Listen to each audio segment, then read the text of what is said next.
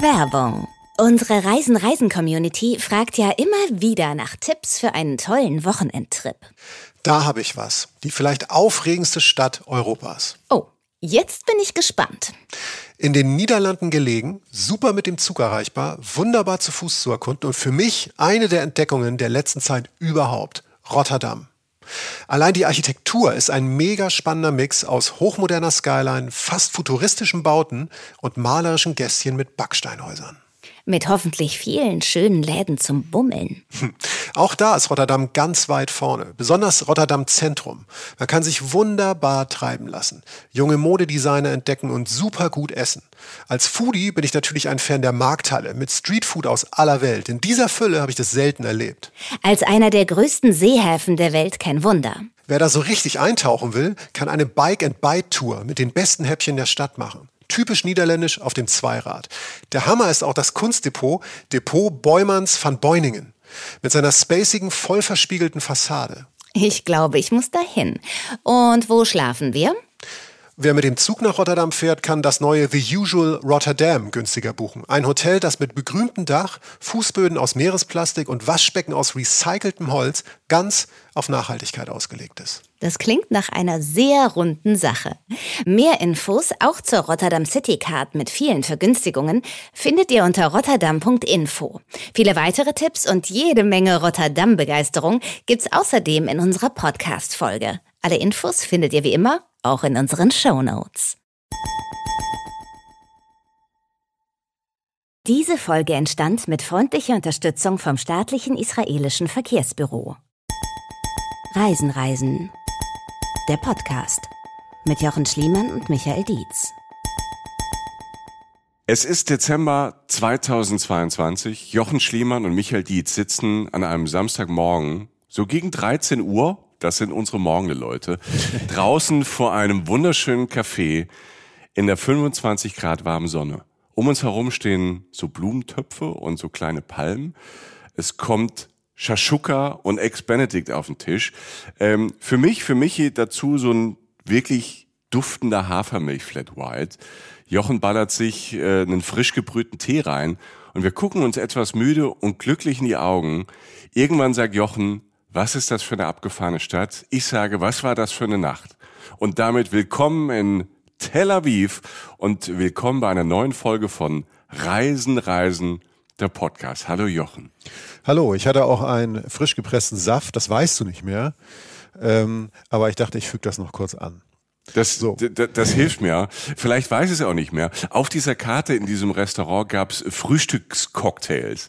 Ja. Also weil es war ja schon 13 Uhr, also es gab wirklich Breakfast-Cocktails. Das nur einmal noch so ein bisschen euch einen Hinweis geben, was für Lifestyle in Tel Aviv herrscht. Ähm, Tel Aviv, das ist unsere Folge. Und Jochen Schliemann und ich äh, waren gemeinsam dort. Ich war ja vorher schon mal da und habe zu Jochen immer gesagt, Jochen, wir müssen nach Israel und Jochen, wir müssen nach Tel Aviv. Hab ich dir zu viel versprochen? Nein. Du hast sogar zu wenig versprochen, obwohl du eigentlich zu viel versprochen hast. Das ergibt so. Sinn, mhm. denn diese ja. Stadt ist unglaublich.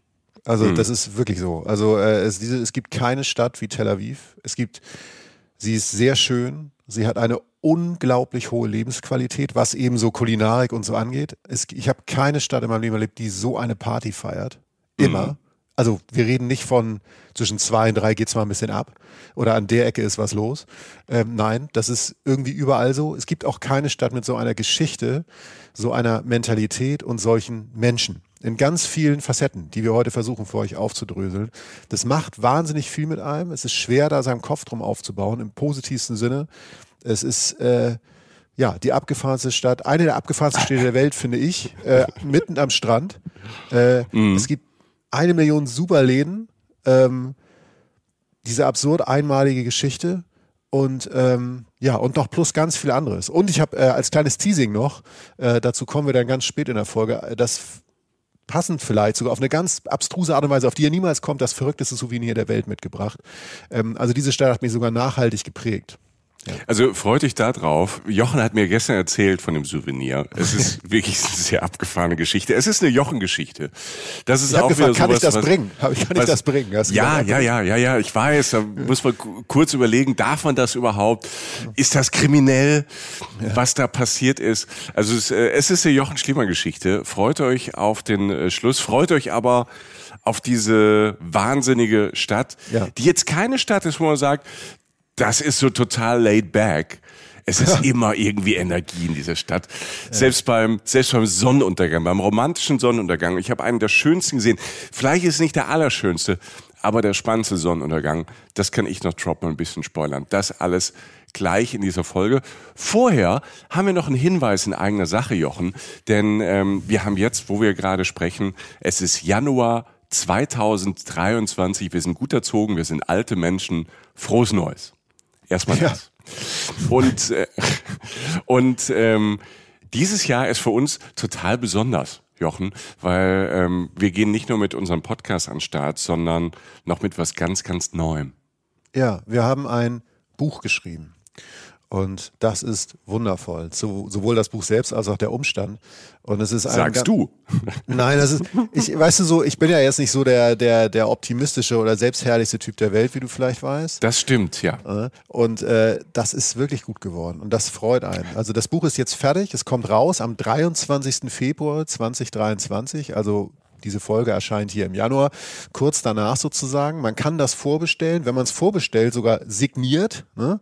Gleich noch ein paar mhm. mehr Details dazu. Ich möchte nur vorwegnehmen, das ist ein Buch, das ist sozusagen Reisen, Reisen als Buchformat.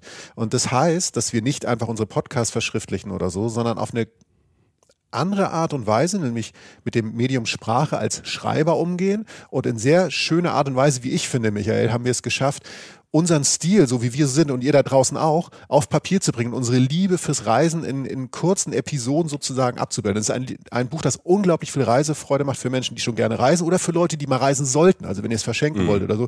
Ich bin sehr stolz darauf. Ja, es ist toll geworden, es sind tolle Geschichten dabei. Ähm, ganz neue Geschichten. Also natürlich gibt's manchmal vielleicht auch mal, vielleicht erinnert man sich auch mal, ähm, dass irgendeiner das Großthema von uns schon im Podcast getoppt hat. Aber eigentlich sind das so wilde, wahnsinnige Geschichten, die wir erlebt haben, die ähm, im besten Sinne äh, inspirieren wollen, euch inspirieren wollen. Und äh, wir sind gespannt, wie es euch gefällt. Reisen, Reisen, das Buch kommt äh, am 23. Februar. Und wir sind sehr gespannt, wie es euch gefällt. Ja, also es, es, stellt euch einfach vor, ähm, also es geht, es geht von, von Angst in einen schwedischen See zu springen, über ein Bad mit Krokodilen, über Schiffsbestechung äh, von, von irgendwelchen Polizisten in Mexiko. Es ist gefährlich, es ist lustig, es ist spannend, es ist lecker sozusagen. Es geht auch ein bisschen um Musik. Es ist ein wahnsinnig tolles Buch geworden und ihr wisst da draußen, dass ich das nicht so oft sage.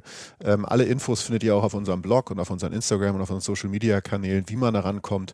Ähm, vorbestellen macht Sinn, dann ist es nämlich genau an dem Tag da, an dem es erscheint. Unser das Buch, stimmt. Reisen, Reisen, ja. das Buch. Ja. Das, das so als Hinweis, wenn man es vorbestellt, das ist der große Vorteil. Wenn man es vorbestellt, kriegt ihr es direkt am 23. nach Hause. Ihr müsst nicht mal vor die Tür. Geht's natürlich bei jeder Buchhandlung, also bei eurer, bei eurem Buchhändler um die Ecke, Support Your Local Dealer, könnt ihr das Buch vorbestellen. Oder natürlich auch im Netz. Das geht auch und alle Infos dazu bei uns auf dem Blog oder geht bei uns bei Instagram oder Facebook mal vorbei. So, das jetzt mal in äh, Sachen Eigenwerbung, die uns sehr am Herz liegt, weil das ist für uns genauso wichtig, dieses Buch, wie unsere ähm, Podcast-Folgen. Da haben wir äh, viel Arbeit und äh, viel Herzblut reingesteckt. Und ja, ab Februar wissen wir dann mehr. Dann lese ich auch mal deine Geschichten, Jochen. ja, gut, immerhin einer. Ja, schön. ja immerhin einer. Ne? Endlich hört mal einer zu. Ja. So, Tel Aviv. Eine Stadt wie keine andere. Ich verspreche nicht zu viel. Wie fangen wir an? Wie fassen wir das in Worte, Michi? Äh, wir fahren erstmal rein. Ähm, ja. nach, äh, nach okay. Tel Aviv. Wir müssen erstmal hinkommen. Wir waren ja in Israel unterwegs. Es gibt ja schon eine ähm, Israel-Folge über Jerusalem und die Wüste. Die können wir euch natürlich auch ans Herz legen. Wir kommen aus der Wüste reingefahren nach Tel Aviv. Und äh, wir zwei sind gegen Abend reingekommen nach Tel Aviv. Es war schon dunkel. Ähm, es war so 18, 19 Uhr. Der Sonnenuntergang war vorbei. Es war noch nicht stockdunkel, aber überall gingen die Lichter und äh, die Lampen an. Und das ist schon, das ist schon fantastisch, wenn du in diese Stadt, wir sind vom Süden reingekommen, wenn du in diese Stadt reinkommst, du siehst schon diese Skyscraper, diese Wolkenkratzer, also wirklich Hightech, ganz modern. Und wenn du aber näher kommst, dann äh, in die Stadt reinkommst, in die Viertel reinkommst, dann passiert halt vom Style so unfassbar viel. Du hast auf einmal plötzlich so Jugendstilvillen, Bauhausgebäude so aus den 1930er, 1940er. Tel Aviv ist auch die weiße Stadt, ist auch UNESCO Weltkulturerbe, weil es da so viel Bauhausgebäude gibt. Dann hast du so wirklich so ein bisschen, manchmal auch wieder so richtig dirty, bisschen runtergefahrene, abgerockte Viertel. Dann hast du ähm, so orientalische, arabische ähm, Gebäude. Zwischendrin so 60s, 70s, hässliche Bausünden, wie überall. Also du kommst dann erstmal in diese Stadt reingefahren, überall bunte Lichter, es ist total viel los auf der Straße. Also die Menschen sind draußen, überall sind Geschäfte, Shops und überall gibt's was zu essen. Und wir sind so staunend ähm, da durchgefahren, so die, die, die ganzen Lichter sind so äh, auf unseren Pupillen vorbeigezogen. Wir saßen so noch im Auto drin hinter den Scheiben und, und wollten rein. Wir wollten rein ins Getümmel. Du willst sofort irgendwie dabei sein, willst sofort das spüren. Ja, man will, man will mehr und es, da deutete sich schon an, was gleich noch ein bisschen deutlicher wird, das endet nicht. Also man fährt mhm. also durch so eine Stadt, wo man so denkt, ey, coole Ecke. Und ja. dann äh, denkst du, ja, coole Straße. Und dann so, ja, cooles Viertel. Und das hört nicht auf.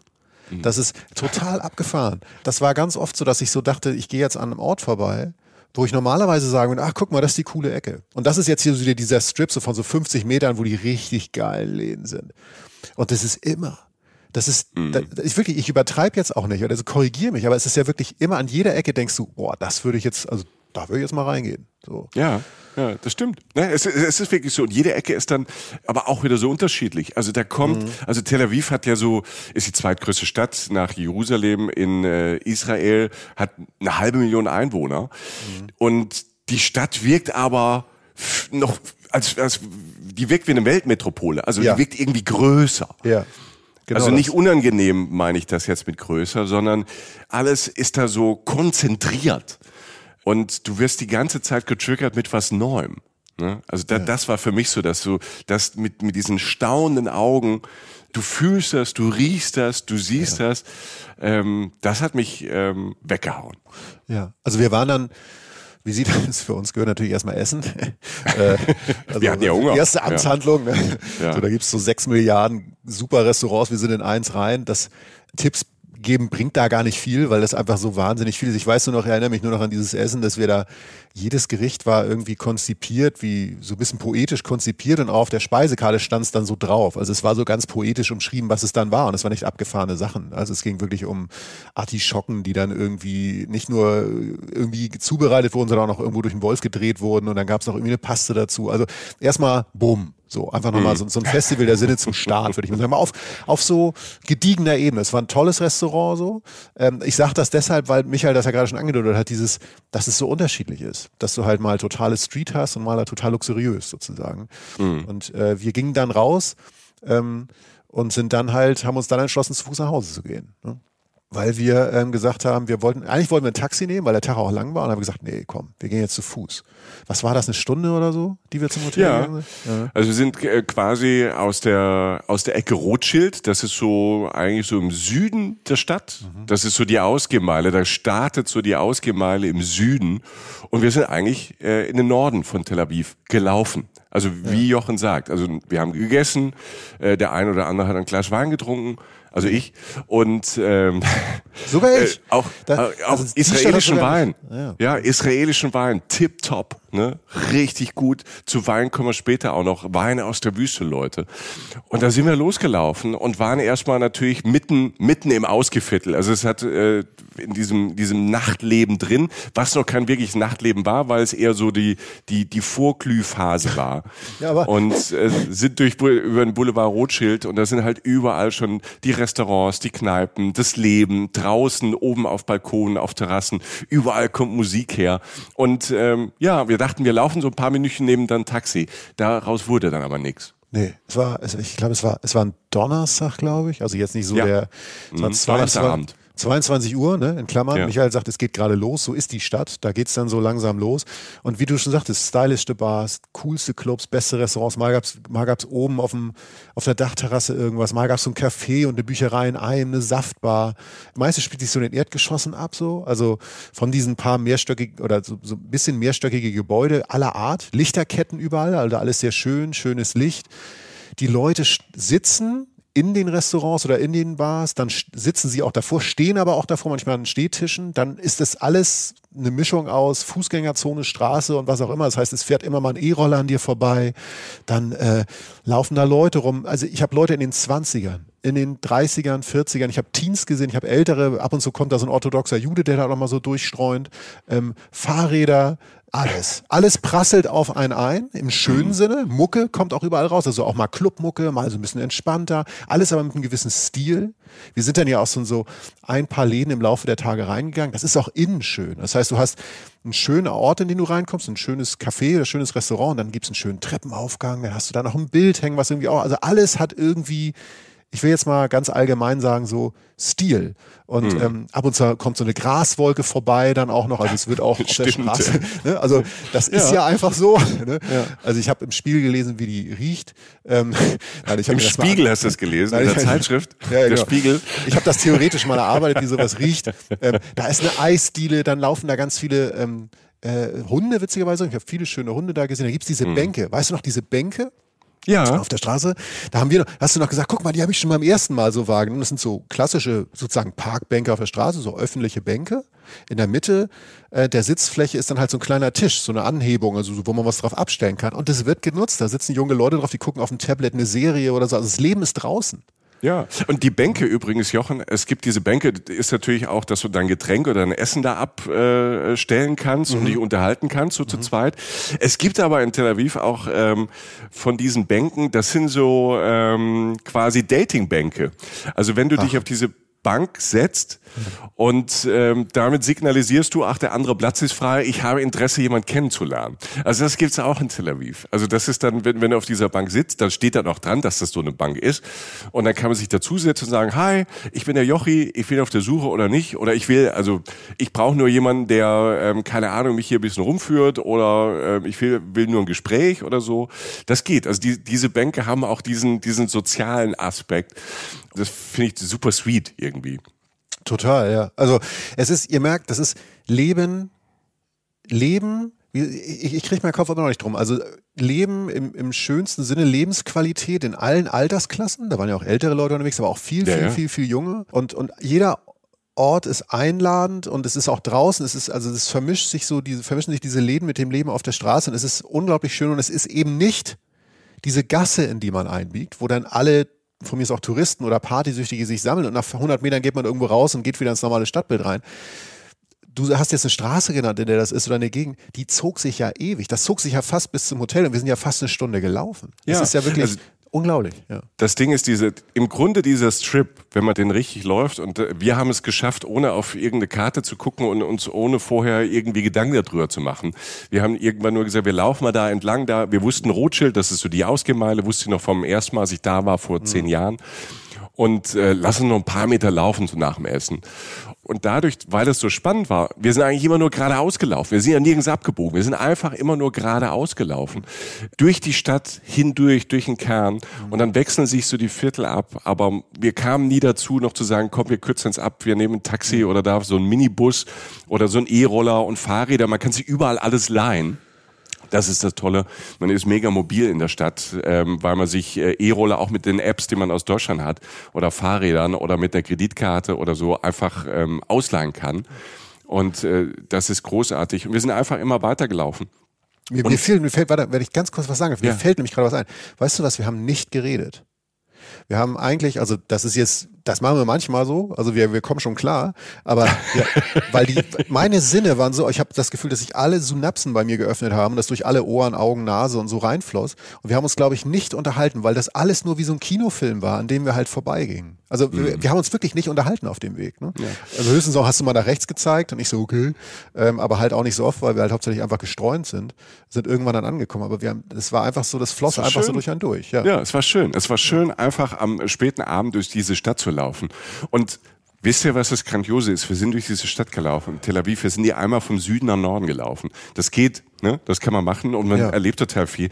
Und wir sind nicht mal die Route gelaufen, die man vielleicht normalerweise nehmen würde, nämlich die am Strand entlang. Weil das hat man noch gar nicht auf dem Kopf und wir haben es noch gar nicht gesehen an diesem Tag, weil wir im Dunkeln ankamen.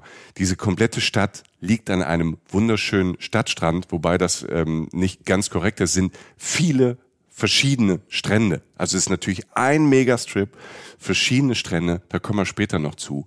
Also du hast diese, du hast diese, diese, wirklich diese Metropole, wo es alles gibt, wo es alles aus aller Welt auch zu essen gibt. Ne? Also es ist wirklich ähm, die vegane Hauptstadt am Mittelmeer. Es gibt alles vegan, vegetarisch. Es gibt aber jedes Essen von Sushi bis, äh, keine Ahnung, äh, du kannst natürlich auch irgendwie äh, ein äh, Falafel-Schnitzelbrötchen, das gibt's auch. Ne? Also es gibt äh, von, von Streetfood bis Fine Dining aus aller Welt dort alles. Es gibt das Ganze auch am Meer, mitten am Strand mit Beachbars, Restaurants und alles Mögliche. Und das ist einfach dieses Trip. Du kannst im Grunde einmal das Nachtleben hochlaufen und am Strand zurück. Und wenn man das mal dann abends gemacht hat und morgens die Sonne wieder aufgeht, und äh, die ging dann auch für uns auf an diesem äh, Freitag nach diesem Donnerstagabend, wo wir dachten, mal, mal gucken, ob da war was los in der Stadt. Und am Freitagmorgen, wenn die Sonne aufgeht und der Himmel blau ist und die Möwen schreien und äh, du merkst, du bist am Mittelmeer, du riechst dieses äh, dieses Mittelmeer. Ich finde, ähm, das Mittelmeer hat ja auch so einen so einen eigenen so einen eigenen Geruch, so einen angenehmen salzigen Geruch, ganz anders wie jetzt zum Beispiel Nord- oder die Ostsee. Und du wachst dann auf und denkst, wow, man versteht, dass das eine der beliebtesten Städte auf, ähm, ähm, auf diesem Planeten ist. Für Leute, die gern was erleben und ähm, die das Leben in vollen Zügen ähm, genießen wollen. Ja, und es ist tatsächlich so, dieses Meer kam für mich dann am nächsten Morgen ins Spiel hauptsächlich. Genauso wie du gesagt hast, wir sind dann ja rüber, also wir sind praktisch auf, kann man sagen, auf der anderen Seite des Strandes oder so haben wir sozusagen gewohnt, sind ja praktisch, als wir jetzt ähm, Richtung Jaffa gefahren sind. Mhm. Also diese uralte, dieser uralte erste Stadtteil von Tel Aviv, den es jemals gab, irgendwie, war ja rechts immer dieser Strand. Mhm. Und ähm, dann wurde mir das so klar, ne? dass das, das sah ja so ein bisschen aus wie Venice in äh, äh Los stimmt. Angeles oder so. Venice Beach, ja. Ne? Stimmt, und dann denkst du auch an, ja. Denkst du sowas an sowas wie Barcelona, das ja auch irgendwie, mhm. die auch ein mega, also das ist auch eine Stadt, die einen tollen Stadtstrand hat, aber die ist größer, die Stadt, die ist auch nicht so kompakt mit selbst die ist nicht kompakt mit Leben und Lebensqualität so gefüllt, so gefühlt. Und wir fuhren dann halt so diese, was war das, 10, 15 Minuten. Die Stadt ist ja nicht unendlich groß, Tel Aviv. Halt an diesem Strand allein. Ich dachte so, mein Gott, also was mhm. fehlt denn eigentlich? Also das, das ja. jetzt auch noch. Und dann spielen da Leute Volleyball morgens, dann gibt's die Jogger, die E-Rollerfahrer, die auch eigene, eine eigene Spur haben. Ähm, damit haben die ja ganz früh angefangen in Tel Aviv zum Beispiel. Sehr, sehr progressiv auch in dem Sinne ja. der Stadtentwicklung. Und da sind wir rüber in, in dieses ich will nicht sagen Kontrast, aber eine weitere Facette von Tel Aviv halt rübergefahren. Ja, also Jaffa gehört zu Tel Aviv. Ne? Also äh, Jaffa ist quasi das ist der verrückte, wirklich historische Part von Tel Aviv. Also es heißt im Original Tel Aviv Jaffa. Also diese zwei Orte sind ähm, da mit der Zeit zusammengewachsen oder wurden zusammengeführt. Und, und Jaffa ist jetzt ähm, nicht so alt, höchstens so 4000 Jahre vor Christus. Ja, das geht auch. Ja, da kommt. Ne? Also auch, da, da sind wir auch wieder bei 5.000, 6.000 Jahren von hier gerechnet. Da gibt's wirklich archäologische Funde, die sagen, da war schon eine Stadt. Aus dem zweiten Jahrtausend vor Christus gibt's Überreste von einer Stadtmauer und äh, so ein altes Stadttor. Und es waren auch wirklich alle da. Ich habe mir das nochmal angeguckt, weil es ist wirklich verrückt im Schnelldurchlauf. Ne? Ähm, die Ägypter waren da, die waren irgendwann Herrscher. Dann ähm, kam das äh, jüdische Reich von König David dazu. Es, äh, da gibt es Berichte, da gibt es unterschiedliche wissenschaftliche Studien, dass Jaffa da auch schon mal kurz jüdisch war. Dann kamen die Griechen, dann kamen tatsächlich die Makkabäer, also die ähm, judäisches Reich äh, Jaffa eingegliedert haben. Dann kamen die Römer, dann wurde es also eine christliche Stadt. Dann kam im siebten Jahrhundert der Islam. Dann kamen wieder die christlichen Kreuzfahrer, so im elften Jahrhundert besetzten das. Dann kamen die Mamelucken wieder aus Ägypten. Stellt euch mal vor, so viele Einflüsse und es ist nicht zu Ende. Der größte Einfluss kam dann so im 15., 16, 16. Jahrhundert, da kam äh, Jaffa als äh, wichtige Hafenstadt zum Osmanischen Reich. Dann kam im 19. Jahrhundert wieder europäische Christen, die fanden Jaffa und Juden, die fanden Jaffa toll. Und so ist da eine Fusion an Kulturen entstanden, das ist gar nicht so wirklich in den Kopf zu bekommen.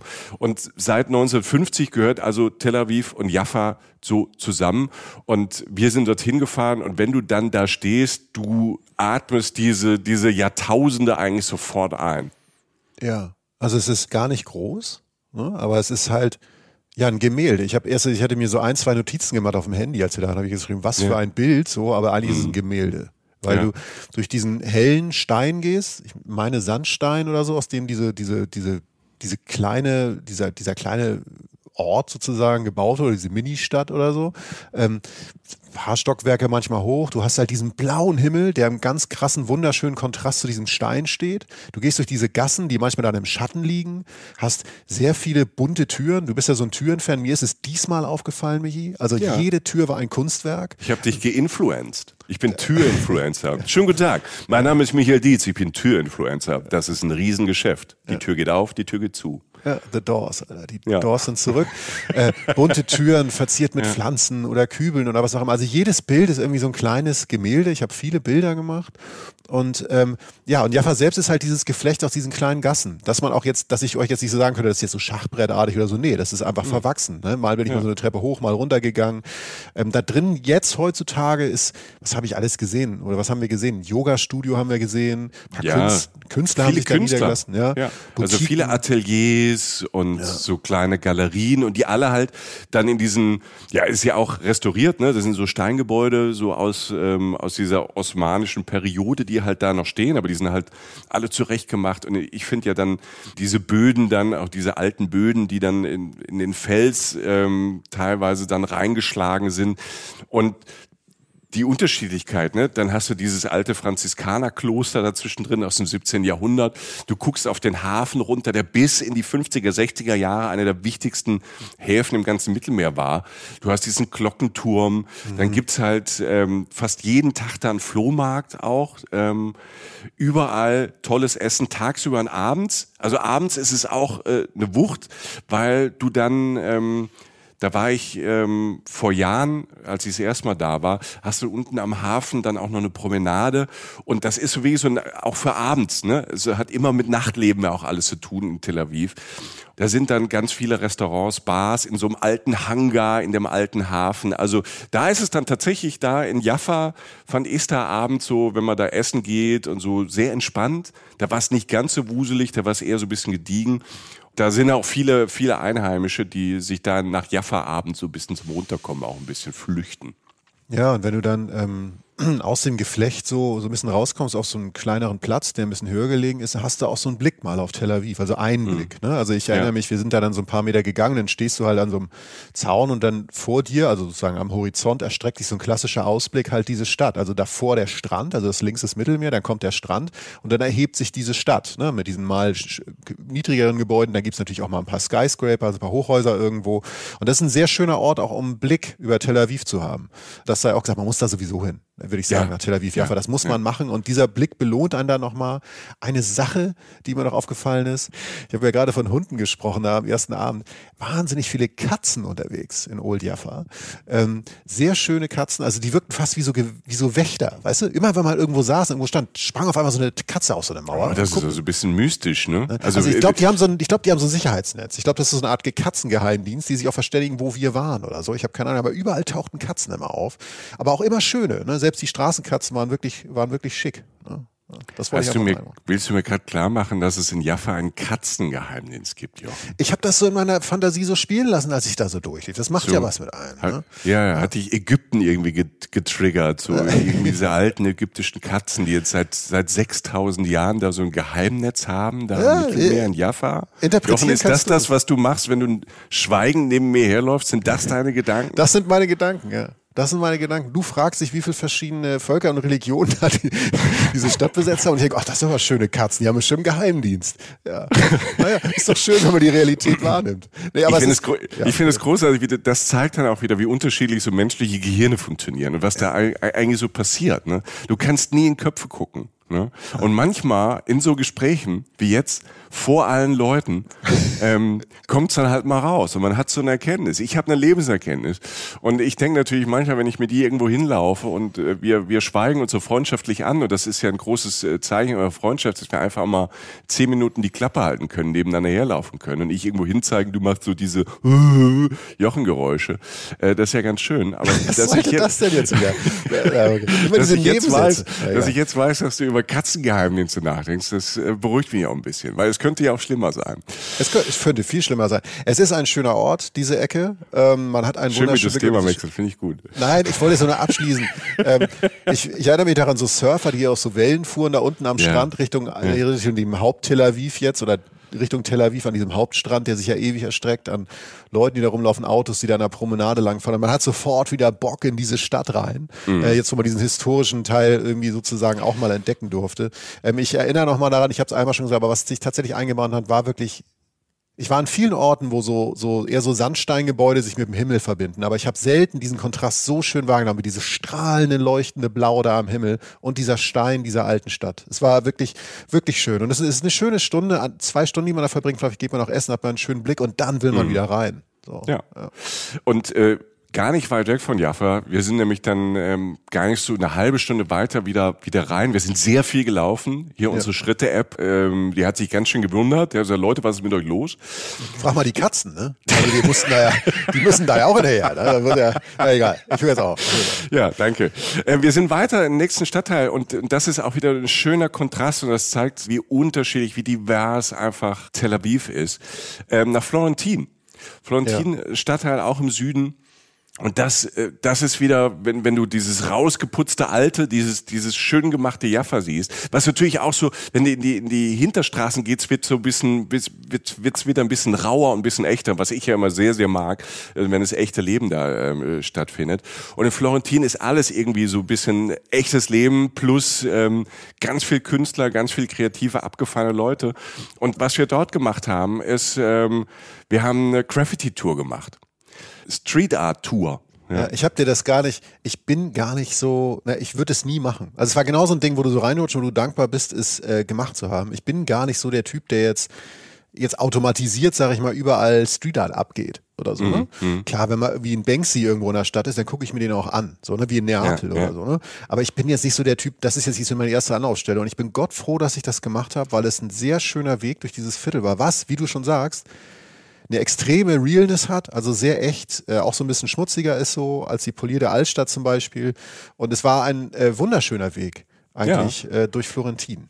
Ja. Also da, ich habe das schon das zweite Mal tatsächlich gemacht, ähm, dort so eine Street Art Tour. Ich bin jetzt auch nicht, sag mal, ich, das ist jetzt nicht, ich fahre jetzt nicht wegen eine, wegen Street Art in eine besondere Stadt, aber ich äh, habe über die, die die letzten 10, 20 Jahre dieses dieses Street Art immer mehr lieb gewonnen und ähm, man versteht oft viel mehr über die Stadt, über Street Art, über die Künstler, weil wir tendieren ja oft dazu, in, in, in Städte zu gehen und da hast du Sehenswürdigkeiten und da hat man Reiseführer oder hat irgendwie einen Blog oder hat auf Instagram was gesehen und, ähm, und geht dorthin. Und äh, so Städte oder auch Regionen, die, die machen ja, die bauen ja schnell so ein Bild auf, wie so eine Stadt ist. Ähm, ich finde, über die Street Art kommt man so ein bisschen hinter die Kulissen der Städte und ähm, auch zu den Problemen der Städte und was die Leute, was die jungen Leute da bewegt.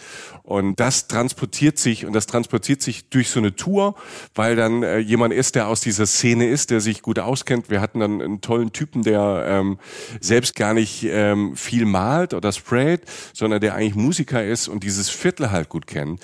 Und der dann, es geht gar nicht mal, ähm, wer jetzt den geilsten Strich da malt, sondern was die Street Art Künstler und Künstlerinnen ähm, ausdrücken. Und äh, das finde ich immer wieder sehr bewegend und ich habe immer das Gefühl, ich lerne dadurch äh, die Stadt anders kennen. Ich hatte ja den direkten Vergleich, ich habe das in Florentin, ich glaube, ich war 2015, 2016 das erste Mal äh, in, in Tel Aviv. Ne? Also es hat sich wie verändert. Also die Street Art hat sich auch verändert, weil diese Stadt sich auch verändert hat, weil die Probleme sich verändern.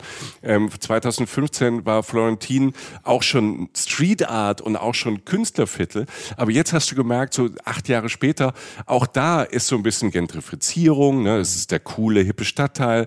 Die Probleme werden ein bisschen größer, weil die Leute mit Geld da jetzt reinkommen. Ne? was man auch, man kennt das aus Kreuzberg, aus Berlin, was man äh, ne, aus Brooklyn kennt und hin und her. Das passiert da auch. Aber jede Stadt hat ja noch so so ihre eigene, ihre eigenen Probleme und ähm, wir sehen in Israel, da ist immer Spannung, ist immer Tension. Da geht es darum, wie kommen Juden und äh, Palästinenser zurecht. Ähm, wer hat da gerade welche Ideen? Ähm, wer hat äh, da gerade Hass? Was passiert da gerade? Und das ähm, ist halt sehr, sehr aktuell über Street Art ähm, ja. herauszufinden und die Geschichten und die Menschen dahinter. Ja, und dieser, dieser Kollege, ähm, den können wir tatsächlich auch mal nennen, finde ich. Äh, ja, bei, bei Instagram, ja. wir nennen ihn auch auf dem Blog, also wenn ihr es jetzt nicht genau richtig mitschreiben könnt. Äh, Jiggy-Music ist es bei Instagram. Jiggy ja. Music geschrieben. Genau, der Kollege ist Musiker, und hat, wir haben tatsächlich genau das gelernt, was du gerade gesagt hast. Der hat es genau das erzählt. Ihr kennt das Spiel. Also das ist so, ein Viertel ist arm, bisschen verwohnt. Das können sich Künstler, Künstlerinnen noch leisten. Die gehen dahin, werden kreativ, alles wird cool. Auf einmal kommen die Reicheren und die Wohnungen werden teurer und so bewegt sich ja immer alles so. Mhm. Und der hat davon einfach so ein bisschen erzählt, wie er es als, als junger Musiker da so macht. Und er hat einen ganz entscheidenden Satz für mich gesagt, der so hängen geblieben ist über Tel Aviv, weil Tel Aviv ja, wie gesagt, oder eigentlich hat er sogar zwei gesagt. Der erste erklärt den zweiten. Der erste sagt nämlich, er hat zu mir gesagt, wenn du hier hingehst, bist und manchmal Schwierigkeiten hast, dich auf was zu konzentrieren, weil dich Sachen ablenken, dann wird es in Tel Aviv manchmal ein bisschen schwierig, weil immer um dich rum sechs Sachen passieren. Mhm. Es passiert, mal hupt ein Auto, mal diskutieren welche, mal kommt da Musik, mal geht einer dafür vorbei, mal riecht's gut, sonst was. Also es passiert immer irgendwas. Und das andere, was er sagte, Tel Aviv ist eine Phase. Insofern, mhm. also mehr, mehr als also du entscheidest dich nicht zwingend dein Leben in Tel Aviv zu verbringen, sondern eine Phase deines Lebens in Tel Aviv zu verbringen. Wie gesagt, da sind auch alte Leute unterwegs, in dem Viertel nicht so, aber Tel Aviv ist so intensiv und auch äh, Florentin als Viertel, dass das wirklich vor allen Dingen halt äh, in diese Phase reinläuft, entweder sei es auf Reisen, da ist das weiter gefächert oder halt in eine jüngere Phase in der Ärzte war zwischen, sag ich mal, 20 und 35 oder so. Aber die Älteren sind da auch unterwegs, aber ich fand das interessant, dass er es gesagt hat, weil es halt so intensiv ist, weil so viel Kreatives passiert. Ja? Mhm. Also sind, ja, ja, kann man nur empfehlen. Diese in Florentin, diese, ähm, da gibt's verschiedene, verschiedene Leute, die das anbieten, finden, finden wir überall im Netz. Ähm, also diese Street Art Tour zu machen, das ist jetzt auch kein Geheimtipp mehr, ne? Ähm, aber es ist ähm, wirklich, wirklich äh, inspirierend. Also ja, du stehst, da gab's so zwei, drei neue Gebäude, da standen wir so zwei, so zwei neuen Wohnhäusern und dann drehst du dich um, dann ist auf so einem alten Gebäude oben sind so zwei Augen drauf, zum Beispiel raufgesprüht von irgendjemandem, von dem ich gar nicht wüsste, wie er da hochgekommen ist oder sie. ähm, aber du wirst beobachtet und will sagen, wenn du genauer hinguckst, dann hast du diese zweite Ebene der Stadt, die das fast kommentiert, was da vor dir passiert, sozusagen. Ne? So. Mhm. Dann sind wir, ich weiß noch, diese eine Straße gegen Ende der Tour sind wir durchgegangen. Das war echt eine, eine ganz normale, relativ verwohnte Wohnstraße. Die war tatsächlich mal so 100 Meter lang und da war jede Tür jedes Fenster verziert, mal so mit so Schmetterlingen wurde so ein Bild draus gemacht, in der das Fenster selbst eingebaut war. Mal standen da Sprüche, mal waren da auch wirklich politisch relativ krasse Botschaften oder so. Also es sah irgendwie aus, als hätten Kinder den coolsten Ort der Welt mit Buntstiften so angemalt. Mhm. Aber schön, ja. nicht, nicht ja. Verschmiert, sondern schön. Ja. Ähm, ähm, verschmiert ähm, waren wir, wir haben auch ein bisschen gemalt. Also wenn ihr durch Tel Aviv läuft, durch, durch Florentin, äh, steht irgendwo ziemlich weit oben. Wir haben gedacht, wenn wir eine Chance haben, dass es ein bisschen länger stehen bleibt, ähm, dann ähm, ziemlich weit oben. Ähm, ich habe jetzt nicht den, den Jochen Räuberleiter genommen, aber so über zwei Meter hoch steht dann Reisen, Reisen auf einer Wand. Also Ne, da durfte man, äh, da durfte man Wir haben jetzt nicht irgendwie an den Glockenturm von Jaffa Reisen, Reisen gemalt. Ei, ei. Ähm, äh, da hat es vielleicht ein bisschen Ärger gegeben. Ja, wir durften dann auch. Aber das hat uns alles ähm, natürlich äh, schwer bewegt. Und wenn wir schwer bewegt sind, dann äh, brauchen wir irgendwas immer zu essen, Jochen. Ne? Ja, also äh, das hat ja im Zweifel sogar miteinander zu tun. Essen bewegt uns ja auch schwer. Und du, du gehst mhm. dann einfach von Florentin aus, ich weiß nicht, an diesem schönen Platz, an dem wir waren, an dem wir da standen, wo auch wieder Leute draußen saßen vor so einem riesen Graffiti und so sind wir dann zehn, na, lass es 15 bis 20 Minuten gegangen mhm. äh, zu diesem Essensmarkt, ne, von dem oh. du ja wahrscheinlich meinst, Alter. Äh, also das ist ja Alter, so, Carmel Market. Ja, Carmel mal gucken, was Market. wir noch zusammenkriegen. Wir, da also, verließen sie uns sozusagen im guten ja, Sinne. Ähm, ja, Carmel Market, um es nochmal klar zu sagen. Leute, ähm, alles, es gibt tolle Restaurants, es gibt Fine Dining, es gibt das und dies. wenn ihr die Straße wollt, wenn ihr so das echte, nochmal tiefer in das echte Straßenessen so rein wollt, geht da einfach bitte hin. Carmel Market. Und jetzt ohne Umschweife, ohne irgendwelche Sätze mit Komma oder hätte, wenn und aber. Wir haben neue Live-Termine und würden uns riesig freuen, euch zu treffen. Obacht, ich drop die jetzt einfach mal raus. Ja, drop it like it's hot, Jochen. Genau mein Ding. Wir sind am 23. Januar in Stuttgart bei der CMT, die Urlaubsmesse. Tickets dafür gibt es ab Herbst. Und wir sagen euch natürlich auf Instagram und in unserem Newsletter rechtzeitig Bescheid. Jetzt aber zwei Termine, wo es jetzt schon Tickets gibt. Am Freitagabend, am 7. Februar, sind wir in der Brotfabrik in Frankfurt. Und am 8. Februar, einen Tag später, sind wir auf der Volksbühne am Rudolfplatz in Köln. Wir machen jetzt Samstagabend Unterhaltung und es wird witzig, weil Jochen dabei ist. Und weil wir neue, fürchterlich peinliche Bilder von Michi zeigen. ja, ja. Dazu Reisegeschichten, Live-Podcast und ihr, die Reisen-Reisen-Community. Wir zwei freuen uns wirklich sehr. Extrem, extrem, extrem. Tickets für Frankfurt am 7. Februar und Köln am 8. Februar ab jetzt bei allen bekannten Vorverkaufsstellen erhältlich. Cool. Super cool. Ja. Mhm. Also Kamelmarkt ist eigentlich so ein ganz traditioneller Obst- und Gemüsemarkt auf einem Platz. Ja. Aber über die Jahre und Jahrzehnte hat dieser Markt in so Gassen ausgebreitet. Und ähm, da gibt's jetzt, es gibt alles da. Also von, also es gibt wirklich, es gibt einen Bäcker da, ne, und Obst und Gemüse, aber du kannst wirklich alles, was es Essbares äh, am Mittelmeer gibt, dort kaufen. Wunderbare Oliven. Darfst du ja auch überall probieren. Du kannst allein, du musst eigentlich gar nichts zum Essen kaufen. Du kriegst so viel zum Probieren in die Hand gedrückt. Du kannst einfach, wenn du zweimal da durchläufst, hast du ein ganzes Mittagessen. Vor, Hauptspeise, Nachspeise. Das so als Budget-Tipp. Weil du wirklich so kriegst da mal ein Falafel, ähm, du kriegst da mal ein Stück Brot, ein Stück Pita. Aber es ist wirklich aus aller Welt erstmal so die Basics da. Wir haben syrisches, wir haben äh, da auf dem Markt, ähm, weil wir haben es wirklich eine Flasche, eine Flasche literweise mitgenommen, Jochen und ich, weil es so lecker war. Mhm. Syrisches Olivenöl. Alter, das, das, das hat so, so gut geschmeckt. Wir waren an so einem Stand, arabischer Typ, und der hatte, der hatte Öl aus dem ganzen Mittelmeer. Und dieses syrische Öl, der hatte auch Oliven, das war so, so lecker. Äh, Kaffeeleute, die eigenen Kaffee rösten. Also das müsst ihr vorstellen, so Gassen sind manche so, so offene Läden, manchmal so, so Geschäfte in Gebäuden drin, manche so ein bisschen Open Air, so ein bisschen aufgebaut. Es ist voller Menschen, da ist richtig was los ich fand diesen Ölmenschen besonders cool. Ja. Und was ich besonders super fand, war so eine jemenitische, also so Bäckerjungs aus dem Jemen.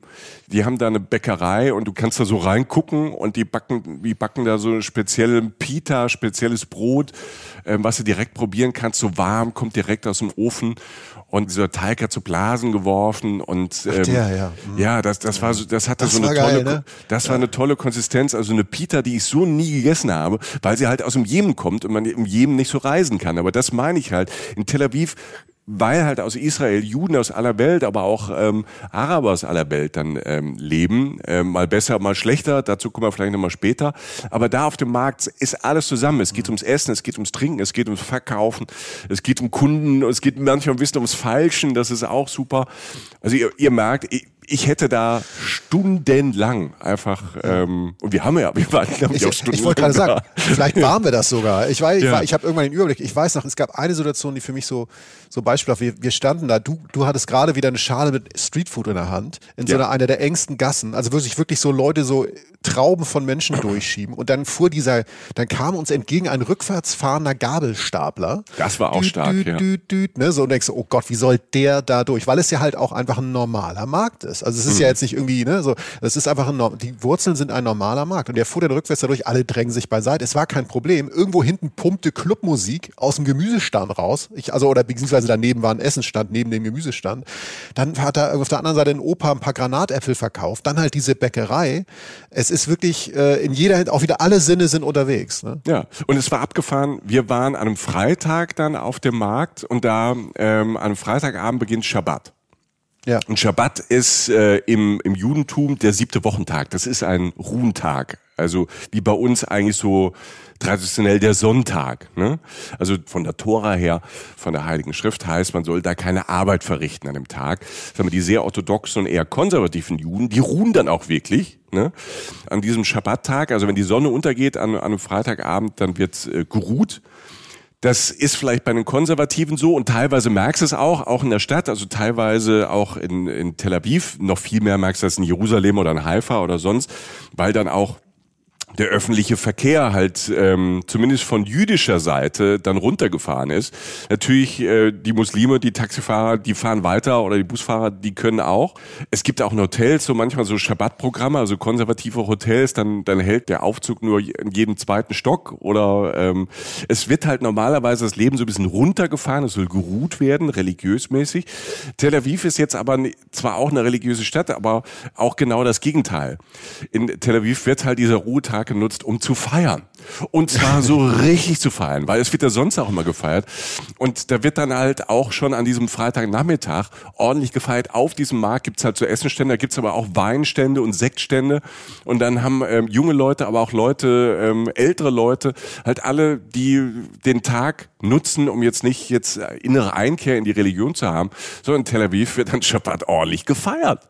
Ja. Und deshalb ähm, bis gestern Nachmittags da ähm, äh, Tomaten kaufen und links ist irgendwie gibt's cooles Streetfood und die Leute haben halt ähm, reißen halt die Sektflaschen auf und feiern das Leben. Und das ist für mich so, für mich ist dieses Tel Aviv sind halt Menschen, sehr positive, sehr viel schöne Menschen. Alter, warum sind da so viele schöne Menschen? Wir sind ähm, oft da entlang gelaufen, Männer wie Frauen auch wieder, gut aussehend, ähm, die da über die Märkte laufen. Also da ist ein Mix an Leuten, die sehen erstmal gut aus, die sind sehr freundlich, sind sehr direkt.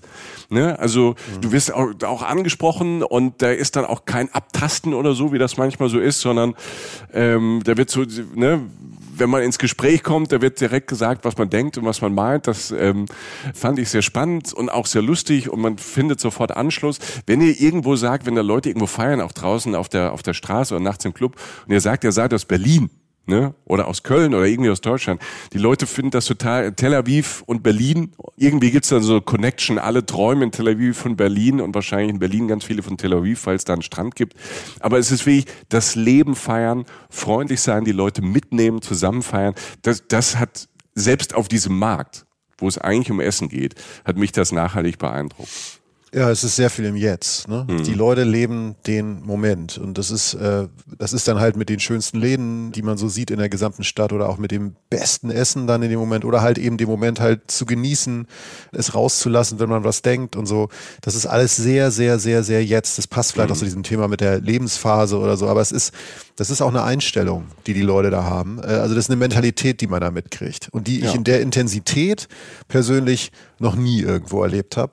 Das ist definitiv so. Ich, ich nenne mal kurz noch, bevor du, äh, bevor wir gleich noch mal, vielleicht noch mal so ein bisschen ins Nachtleben so reinspielen, ja, ja. nenne ich noch mal kurz äh, das, was ich zum Thema Nachtleben bzw. Vornachtleben beisteuern kann, nämlich äh, Thema vierte Mahlzeit, Leute. Mhm. Knaffee hieß das. Ich weiß, wir haben so viel gegessen, aber du hast ja von diesen Teig genannt. Ich habe, das war auch eine Süßspeise letztlich. Ja, wir haben ganz viel auch Zeug. herzhafte Sachen ja. gegessen, aber Knaffee war ich habe das nochmal nachgeguckt, so ganz dünne Nudeln, so haardünne Nudeln irgendwie, die aber eigentlich eher wie ein Teig rüberkommen, die so dünn sind und so verarbeitet sind, dass es eigentlich eher ein Teig ist, wo du dich nur manchmal fragst, was ist das für eine Konsistenz? Plus Ziegen- oder Schafskäse, geklärte Butter und dann so ein Zuckersirup mit Gewürzen und Zitrusfrüchten. Dieser Sirup geht so ein bisschen Richtung Baklava, also da ist auch ganz klar der arabische mhm. Raum mit drin. Obendrauf dann noch gehobelte Pistazien. Es ist total, also ich wäre da niemals drauf gekommen, wir haben es da, ich weiß nicht, wir haben da gesessen auf irgendeinem Stein oder so in so einer Seitengasse, wo das Leben so 20 Meter von uns weg gerade so ein bisschen tobte, wir waren gerade so ein bisschen ruhiger und ich bin wieder in dieses zum zwölften Mal, glaube ich, an dem Nachmittag in ein Gericht abgetaucht, das ich noch nie gegessen habe und schwer begeistert. War eine völlig andere Form auch der vierten Mahlzeit. Ihr wisst, wir propagieren ja immer äh, Kaffee und Kuchen, ne? Äh, man muss ja das Leben genießen sozusagen. Das war auch eine Süßspeise. Dazu würde ich jetzt praktisch eher mal ja. so einen Kaffee oder einen schwarzen Tee mit Milch empfehlen. Mega. Mhm. Knaffee hieß das. Also ja, mega fette Mahlzeit kann man. Ähm, ich habe es auch einmal zum Frühstück gegessen. Also es geht auch. Okay. Ne? Ja. Man kann ja auch vierte Mahlzeit frühstücken. Also man kann ja auch Kuchen zum Frühstück. Also habe ich nichts gegen privat. Persönlich. Ja, ich merke das schon. Ja, nee, ja. ich habe ich hab dann lieber Shakshuka zum Frühstück gegessen. Äh, diese, äh, dieses tomatige Gericht mit ein paar Eiern oben drauf, auch mega. Aber wir wollen es nicht ausfransen lassen. Das, über das Thema Essen in Israel können wir Stunden bis Tage lang sprechen. Ja, irgendwann wird es eine Essen-Essen-Folge Israel. Irgendwann in den nächsten Jahren, wenn wir das machen, wenn wir da wieder hinfahren, wird einfach eine Woche gegessen. Okay.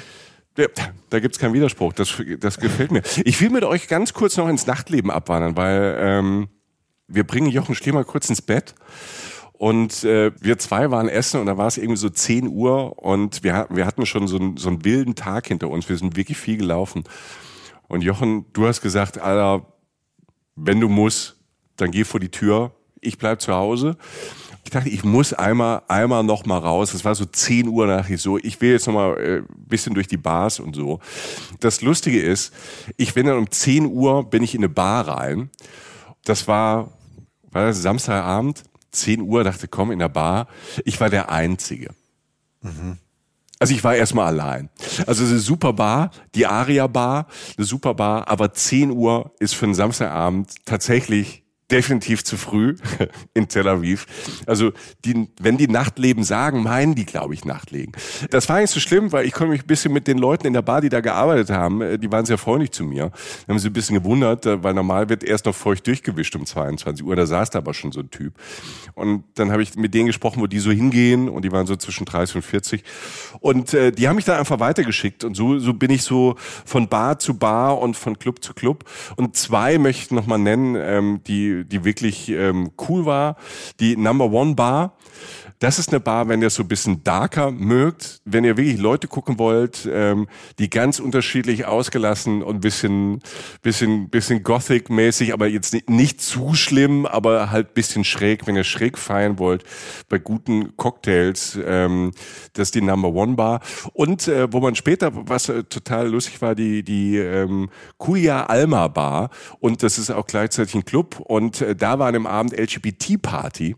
Da ist mir nochmal aufgefallen, weil das äh, hatte, hatte ich gar nicht mehr so auf dem Schirm. Tel Aviv ist die LGBT-Zentrale am Mittelmeer. Das ist im Grund die, die LGBT-Hauptstadt, also die größte Pride ähm, am Mittelmeer gibt's ähm, jedes Jahr in Tel Aviv. Dann sind da 250.000 Leute, also die Stadt hat knapp 500.000 Einwohner und 250.000 äh, Leute ähm, kommen da zu Pride.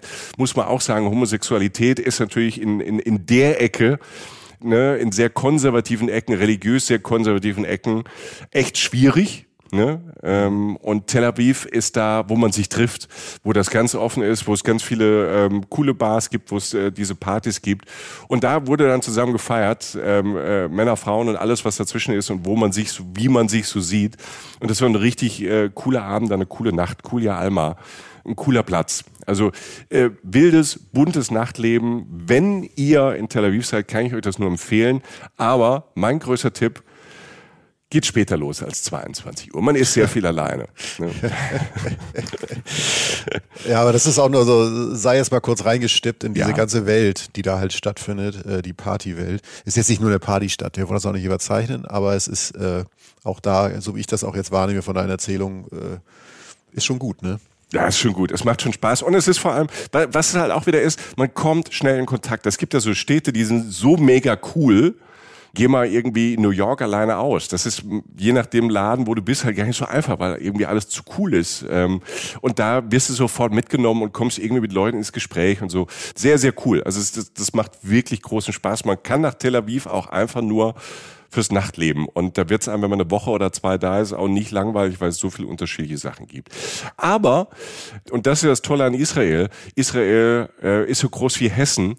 Tel Aviv ist ein großer Part am Meer und äh, manchmal auch ein bisschen ein bisschen auch anstrengend, wenn man so viel erlebt hat. Und manchmal braucht es auch Pausen und die gibt's dann vor den Toren der Stadt. Ja, wie immer ähm, finden wir das zum perfekten Urlaub in einer Stadt vielleicht auch eine kleine Landpartie gehört sozusagen. Mhm. Also erstmal sei gesagt, Jerusalem ist auch nicht weit weg. Also ihr könnt auch locker eine Woche oder die Zeit, die ihr da seid, in, in Tel Aviv sein und dann auch einen Tagestrip nach Jerusalem zum Beispiel machen. Mhm. Oder andersrum. Das ist alles nicht so weit voneinander entfernt. Wir haben jetzt einfach noch einen kleinen Ort in der Wüste gefunden, der wirklich sehr gut zu Tel Aviv passt, weil er eigentlich das Gegenteil ist, aber andererseits auch wieder so ein bisschen auch nicht. Erklären wir jetzt, der Ort heißt Arad. Mhm. A-R-A-D. Ja? ja. Also ähm, Arad. Arad. Ja. Kleine Stadt in der Wüste, 25.000 Einwohner oder so, also wirklich eigentlich nicht sonderlich bemerkenswert jetzt erstmal von den Hard Facts her. Ist jetzt Stunde, anderthalb, zwei Stunden so weg es liegt praktisch, ja, ich würde jetzt mal sagen, im Nichts, würde ich sagen. Mhm. Also ich weiß noch, wir, wir sind da im kurz, wir haben da eine kurze Radtour gemacht und standen da auf diesen Wüstenbergen, also im Wüstengebirge praktisch und konnten wirklich ewig weit gucken. Ne, die wir da, also es ist komplett, der komplette Gegensatz, kein Mensch in Sicht, totale Ruhe. Ich weiß ja, du kannst sehen bis zum Toten Meer. Besch beschreib erstmal, wie es da aussieht, Jochen. Also, weil das wir kommen aus der Stadt und wir sind dann in der Wüste und die israelische Wüste da ist jetzt nicht so eine Sandwüste, ist ja eher so eine steinige, steinige helle Wüste, wo aber trotzdem zwischendrin mal was wächst und Oasen drin zu sehen sind. Ne? Es wird wüstiger, ja. Also je weiter du aus der Stadt rausfährst, wird es wüstiger und dann ist die Wüste eher so, ja, würde ich sagen, Geröll. Ne? Also so, mhm, so ja. kleine Steine sozusagen. Und es wird dann auch immer bergiger und so weiter. Und dann irgendwann ist es karg. Also eine ja. klassische, sehr trockene Wüste. Und genau an dem Punkt, wo wir standen, sieht man eben das, was du auch meinst. Du, mit, du siehst zum Beispiel eine kleine Oase in der Ferne. Also mhm. du stehst praktisch in den Bergen, äh, in die du mit, den, mit dem Fahrrad reinfährst und siehst dann unten so einen kleinen grünen Fleck, wo dann so praktisch so, erahnst du so ein paar Palmen, so ein bisschen, da muss Wasser sein. Und solche Flecke siehst du dann vor da. Das heißt, es liegt etwas höher. Du hast eine gute Sicht, du kannst weit gucken und kriegst noch mal eine Idee vom Land so praktisch. So jetzt ganz grob überzeichnet im Rücken von dir liegt dann Arad und da irgendwann kommt dann Tel Aviv und wir haben dann Richtung Totes Meer und Jordanien geguckt. Mhm. Also wir sagen, du bist nach einem kurzen Autotrip, bist du wirklich ja, wirklich in einer Wüste. Also jetzt nicht so ein bisschen im ruhigen Fleck, sondern wirklich in der brachialen, trockenen Natur, würde ich mal Und das sagen. war, das war ich, ich fand diesen, diesen Kontrast so großartig. Also wir hatten Mountainbikes und da gibt's so ein paar Mountainbike-Trails. Also eh überall in, in Israel gibt's ähm, gute Wanderwege, gute Mountainbike-Wege, auch durch die Wüste, weil es ja auch immer wieder Oasen gibt oder so Orte wie Arad, wo man dann ähm, Zwischenstopps machen kann.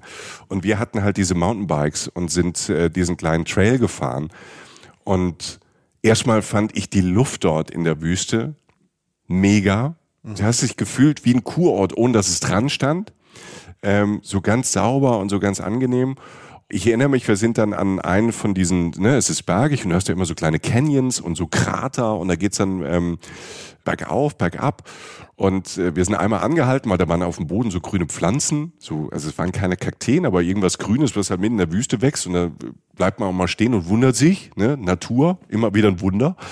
Und ähm, da war so ein Felsenvorsprung, ähm, wie so eine kleine Klippe. Und äh, da haben wir uns hingesetzt und ähm, rausgeguckt über die Wüste, haben diese Oase da in, äh, in der Entfernung gesehen.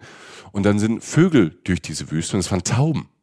Also, also Tauben, die man, keine Ahnung, in jeder, in jeder Stadt halt sieht. Also diese Tauben, vielleicht ein bisschen größer, so ähm, diese Art Tauben, die haben da in den Felsen, ähm, in den Löchern haben die wahrscheinlich gebrütet und haben die, da ihre Nester. Und in dem Moment war es so ruhig. Mhm. Jochen und ich saßen auf diesem Felsen und es war so mucksmäuschenstill, dass man wirklich diese, diese Tauben, die war bestimmt vielleicht 100, 200 Meter von uns ist die geflogen und wir hörten den Taubenschlag. Mhm. Also wie diese eine Taube ihre Flügel bewegt hat. Also das war echt Magic. Das habe ich in dem Sinn, also diese, diese, dadurch, dass es da wie so einem schalldichten Raum war, also komplett ruhig in der Wüste, du hast nichts gehört. Und dann siehst du diesen Vogel und du hörst ihn in der Entfernung, wie er mit seinen Flügeln das macht. Also mich hat das nachhaltig beeindruckt. Man ist ja wie so eine Meditation da reingerutscht. Ja, voll. Also ich, ich weiß das auch noch. Wir saßen da. Ich glaube, irgendwann müssen die Leute da draußen denken, wir haben uns nie unterhalten.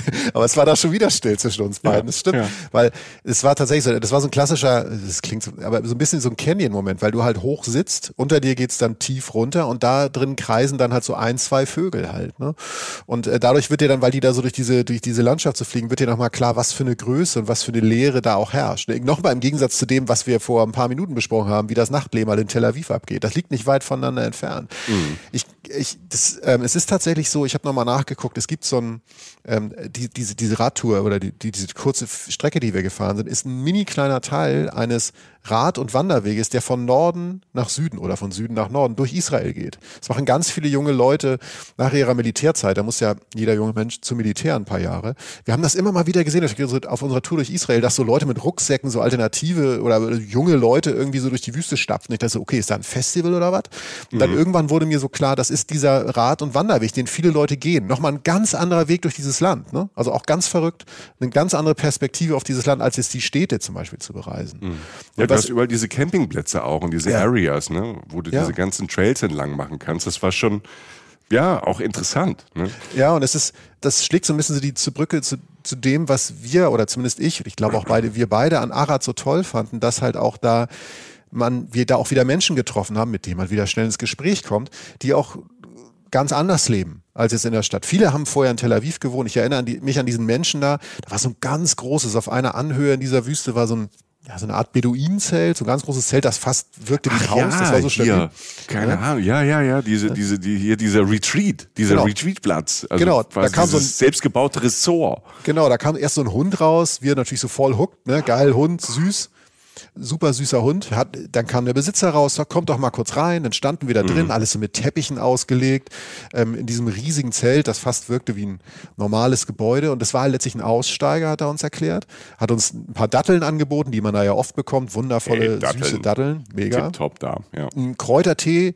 Ich habe noch nie solche Kräuter getrunken. Merke ich einfach nur mal an. Also irgendwann kam dann raus, der Typ war so Yoga-Retreat, aber hat auch so schamanische Geschichten gemacht und so. Also der war mhm. gut unterwegs, ne? Also der war richtig weit weg von der, von der Zivilisation und hat das denn so, also ein ganz anderes Lebensmodell, der dann auch manchmal, manchmal hatte der so Schulklassen unter der Woche, aber am Wochenende halt so Retreats, wo Leute runterkommen wollen, diese Ruhe, von der wir gerade sprachen, genießen wollen.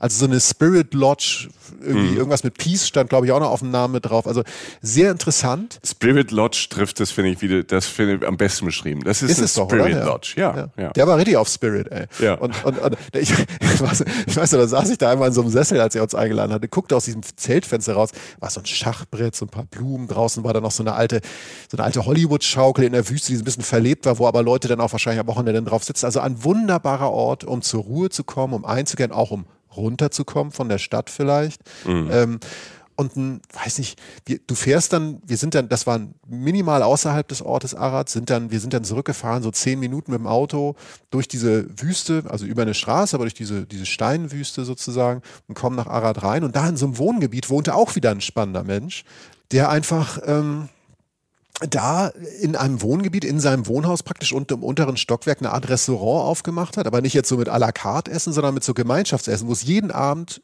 sozusagen viel von einer du meinst. Du meinst ja? den Winzer?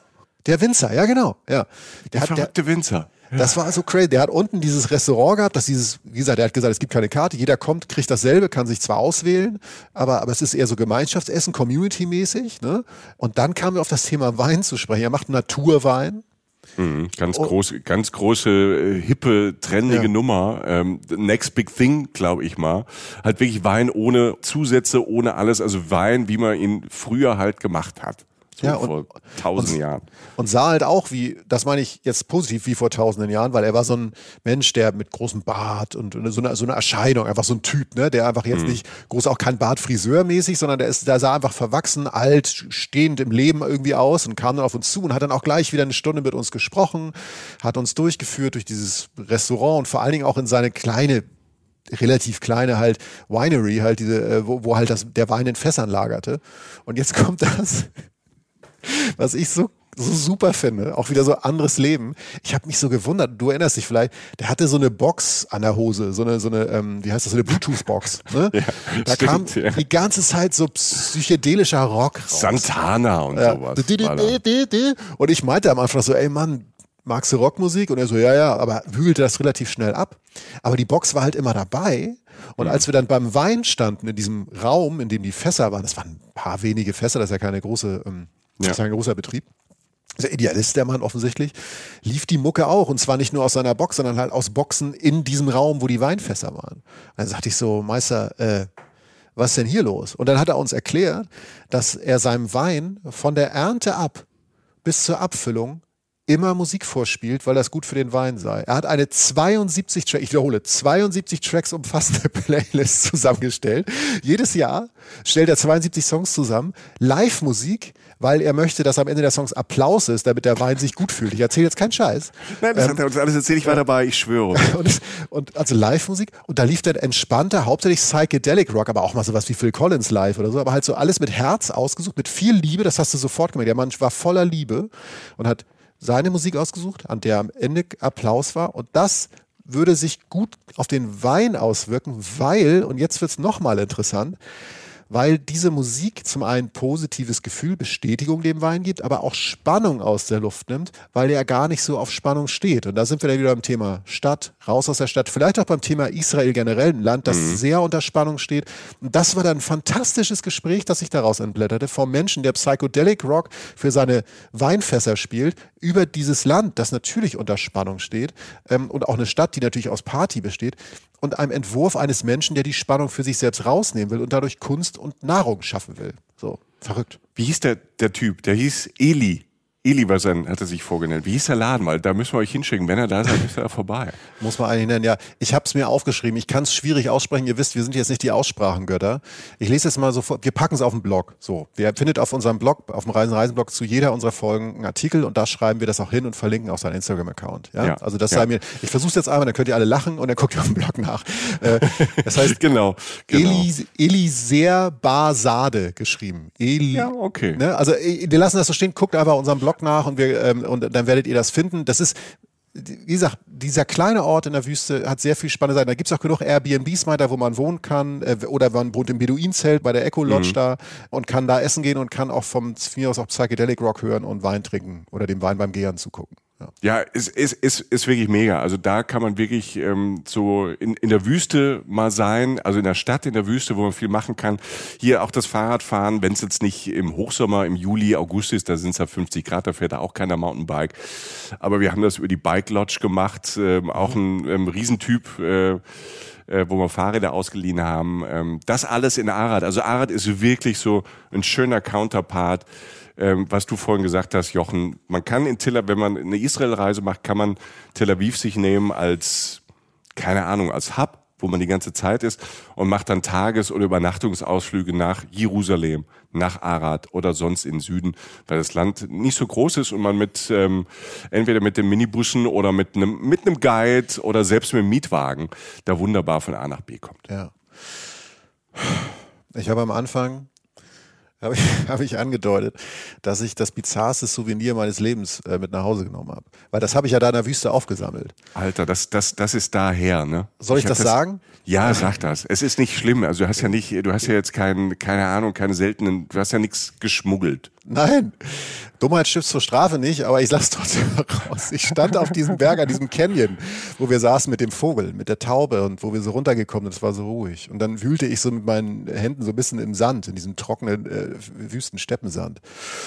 Und da war, lagen halt so, äh, wie heißt das, ähm, letztlich erodierte, also halt so, so über die Jahre geschliffene äh, Relikte aus so, so, so Schnecken. So ganz kleine, so Schnecken, so groß wie eine Fingerkuppe oder so. Weiß. Also wirklich durch den Sand und durch den Wind und die Trockenheit schon weiß gewaschen sozusagen und geschliffene kleine Schneckenhäuschen. So. Sitze ich da mit dem Menschen von der Bike Lodge, mit dem wir diese Tour, Tour gemacht haben. Und sagst du, guck mal, die sind schön. Ne? Die sind ja schon richtig so rein. Ja, die liegen hier tausenden rum, die sind tot, ähm, die sind einfach so abgestorben. So, du kannst du mitnehmen, hast du eine Deko für zu Hause. Ich so, ja, cool, schenk ein das Ding. Ne? So, hab, hab eingesteckt. Ne? Hast du wahrscheinlich zu Hause, hast du so, das war total teuer als Souvenirs verkauft. Nein, das habe ich nicht gemacht. Ich habe es meiner Freundin mitgebracht und gesagt, guck mal ja. hier, die sind doch ganz schön. So, ich, mein, Süß. ich bringe ja. jetzt eine, ne, und so, hab die jetzt vorne in meinen Rucksack reingetan, lagen diese zwei Schneckenhäuschen da bei uns. Der, wir waren ja kurz vor vor Weihnachten da, kurz vor ja. Weihnachten 2022. Am zweiten Weihnachtstag hat es hier tierisch geschüttet äh, in Köln. Und äh, ich kam irgendwie aus dem Badezimmer raus und es war dann irgendwie, weiß nicht, die Heizung war an. Und auf einmal kochen zwei Schnecken auf meinem Tisch rum. auf, auf, auf meinem Esstisch, so wo die Dinger lagen. Ich so, what? Das, das geht doch so gar Wahnsinn. nicht. Die waren doch jetzt seit, also die waren dann schon zwei Wochen lang tot. So würde ich jetzt mal sagen. Und davor ja auch und bestätigt von einem Menschen, der dort lebt. So wir natürlich sofort nachgeguckt. Äh, ja, ja. Es sind letztlich äh, Steppenschnecken. So, Steppenschnecken. So die Steppenschnecken leben in Felswüsten und Steppen, Verbreitungsgebiet halt rund um das Mittelmeer, unglaublich trockene Dinger und können halt extreme Trockenheit ertragen und können Monate, teilweise mehrere Jahre irgendwie in, in Trockenstarre überleben. Was der Kollege vor Ort nicht wusste, was ich nicht wusste, was ich sonst niemals gemacht hätte, wenn ich das gewusst hätte. Was aber dann passierte war, weil wir ja so tierlieb sind, wir haben denen sofort ein Terrarium gebaut, haben alles das nachgeguckt, so was die essen. Die ernähren sich so von so kleinen Algen und Flechten, haben wir dann besorgt. Und jetzt haben wir hier ein kleines Terrarium stehen, keine Sorge, abgeschlossen, es sind nur zwei und so. Und jetzt leben diese beiden Schnecken da. Und um der Sache noch eine Kirsche auf die Sahnetorte zu setzen, das war die Weihnachtszeit. Der, irgendwie lief im linearen Fernsehen, lief gerade so nebenbei, lief irgendwie so eine Doku über das Alte Testament oder so. Da war eine Sage über Esau und David aus dem ersten Buch Mose, Altes Testament. So, wie nennen wir diese Schnecken? Diese Schnecken heißen jetzt Esau und David und wohnen bei mir zu Hause. Ja, herzlichen Glückwunsch. Ähm, es tut mir leid. Ähm, dem nee, du musst dir gar nicht leid tun. Das ist, du hast ein bisschen Romantik einfach hier reingebracht in diesen Podcast. Also das ist ja noch irgendwie auch so eine romantische, das ist ja wie so eine Disney-Geschichte, weißt du? Ja, weil, weil man wirklich, ich, hab, ich wusste es, ich, ich hätte das nicht getan, wenn ich es gewusst hätte. Jetzt, wo es so war, war es schön und sie leben hier wirklich, sie leben hier artgerecht und sehr glücklich, Esau und David. Und wir haben wirklich ein schönes, äh, wir haben jetzt zwei neue Mitbewohner sozusagen, die hier friedlich ihr Leben weiterleben können. Und jetzt aber übrigens auch schon längst wieder zu sind. Die machen jetzt wahrscheinlich wieder zwölf Jahre Pause. Die waren auch nur drei Tage wach oder so. Und jetzt sitzen die ja da am Stein. So. Esau und David. Ne? Ja. So, ich, ich in meinem Kopf, ne, wenn wir schon bei Gehirn sind, geht jetzt so los. Was sagen die zwei Schnecken zu sich, nachdem sie die Augen aufgemacht haben, denken, mein geil, endlich wieder zwei, drei Tage Wüste und und wachen dann bei euch zu Hause auf. Ja, und sehen mich. Weihnachtsbaum und sehen ja. dich dann. Ja. Und sagen, ist das, ist das der Himmel? Ist das die Hölle? Man weiß es nicht. Ähm, lass schnell was futtern und dann legen wir uns wieder zwölf Jahre hin. Ja, sind wir die Auserwählten? Ich weiß es auch nicht. Also in dem Sinne ja. Ähm, gut, ich, ich kann nur sagen, ich, ich, ich habe ich hab jetzt gesagt, es, es sind wunderschöne Tiere, sind auch ganz lieb und fühlen sich wohl und allen geht's gut so und, und äh, wie gesagt, also ja, äh, ja. also äh, was willst du machen, ne? Ja, machst du nix? In, in Jaffa, der Katzen, Katzengeheimbund, der ist schon ja. auf Spionagetour und die überlegen schon, wie sie irgendwelche äh, Katzenspione nach äh, Köln zu dir schicken. Aber ja. schön. Großartig, Alter. Super ja. Geschichte, ne? Mega.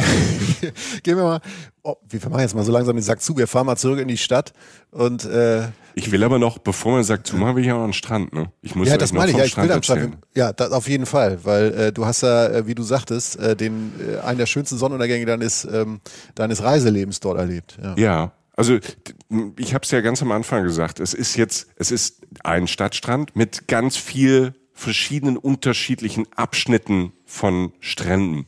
Ne? Also es gibt alles an Stränden, was ihr euch vorstellen könnt, in einer Stadt. Ne? Also es gibt den, es gibt zum Beispiel den Banana Beach. Da machen alle Picknick. Das ist so völlig le leger. Jeder hat seine Decke dabei und da wird sich gegenseitig ausgetauscht. Mega. Fand ich super. Alle sitzen da, irgendwie essen. Jedem ist scheißegal, wie er aussieht. Das ist super. Dann gibt's natürlich auch so den Nordau-Strand, heißt es, der religiöse Strand. Ne? Also den gibt's auch. Da Sonntag, Dienstag, Donnerstag Frauen, an den anderen Tagen die Männer. So. Ne? Also wird dann aufgeteilt. Dann gibt's den Hundestrand, dann gibt's auch den LGBT, den queeren Strand und dann gibt's den Freshman Beach. Das ist der einer von den zentralen äh, Stränden. Das ist so ein Strand, der hat auch so einen Bademeister Baywatch-Turm. Ne? Der ist so bunt angemalt. Ne? Wer, wer Baywatch kennt, das war so eine Serie aus den 90ern äh, mit äh, David Hasselhoff mit so Rettungsschwimmern und die hatten immer so ein, so ein Holzhaus am Strand und sowas sieht man auch in Kalifornien. So ein Häuschen haben die am Frishman Beach auch. Der ist aber mitten in der Stadt. Also wenn man, äh, man guckt draußen aufs Meer und wenn man sich umdreht, guckt man auf... Ähm, Wolkenkratzer, man guckt aber auch auf so mittelgroße Gebäude, man guckt auf diese ähm, Strandpromenade und da bin ich hängen geblieben. Da gibt's so ein ähm, wunderschönes äh, Haus, was so in Pantone-Farben ist, was wirklich so dann die Farb ganz wie so eine Farbpalette gestrichen ist, so von gelb über hellblau bis orangefarben. Das sieht erstmal toll aus. Da sind dann auch schon die Volleyballnetze, da ist richtig viel los an diesem Freshman Beach und ähm, die Leute posen so ein bisschen. Da gibt es so ein paar Leute, die halt ähm, so Muskeltraining machen am Strand so Abend. Und da dachte ich, ich setze mir, ja. ne? Und da dachte ich, ich setze mir dazu, vielleicht sehe ich irgendwo einen Schliemann, wie ja. er irgendwie so wie Rocky am Strand erstmal so äh, Sprints macht und dann so einarmige Liegestütze. So sieht's aus. Habe ich nicht gesehen. Ich habe nicht, wahrscheinlich war es an einem der, der vielen anderen Beaches, weil es gibt wirklich viele und für jeden Geschmack ein. Ich bin aber an diesem Frishman Beach mitten in der Stadt halt ähm, gelandet, wo mega viel los war. Und deshalb es war vielleicht jetzt nicht der schönste Sonnenuntergang der Welt oder der romantischste, aber vielleicht der spannendste, weil du sitzt da, ich habe mich auf den Strand gesetzt, drumherum, die Leute spielen Volleyball, Beachwall, Leute laufen mit ihren Hunden vorbei, haben Drinks in der Hand, alte, junge in Badehose, in Badeanzügen. Die ersten ziehen sich schon so ein bisschen was drüber, weil es so kühler wird.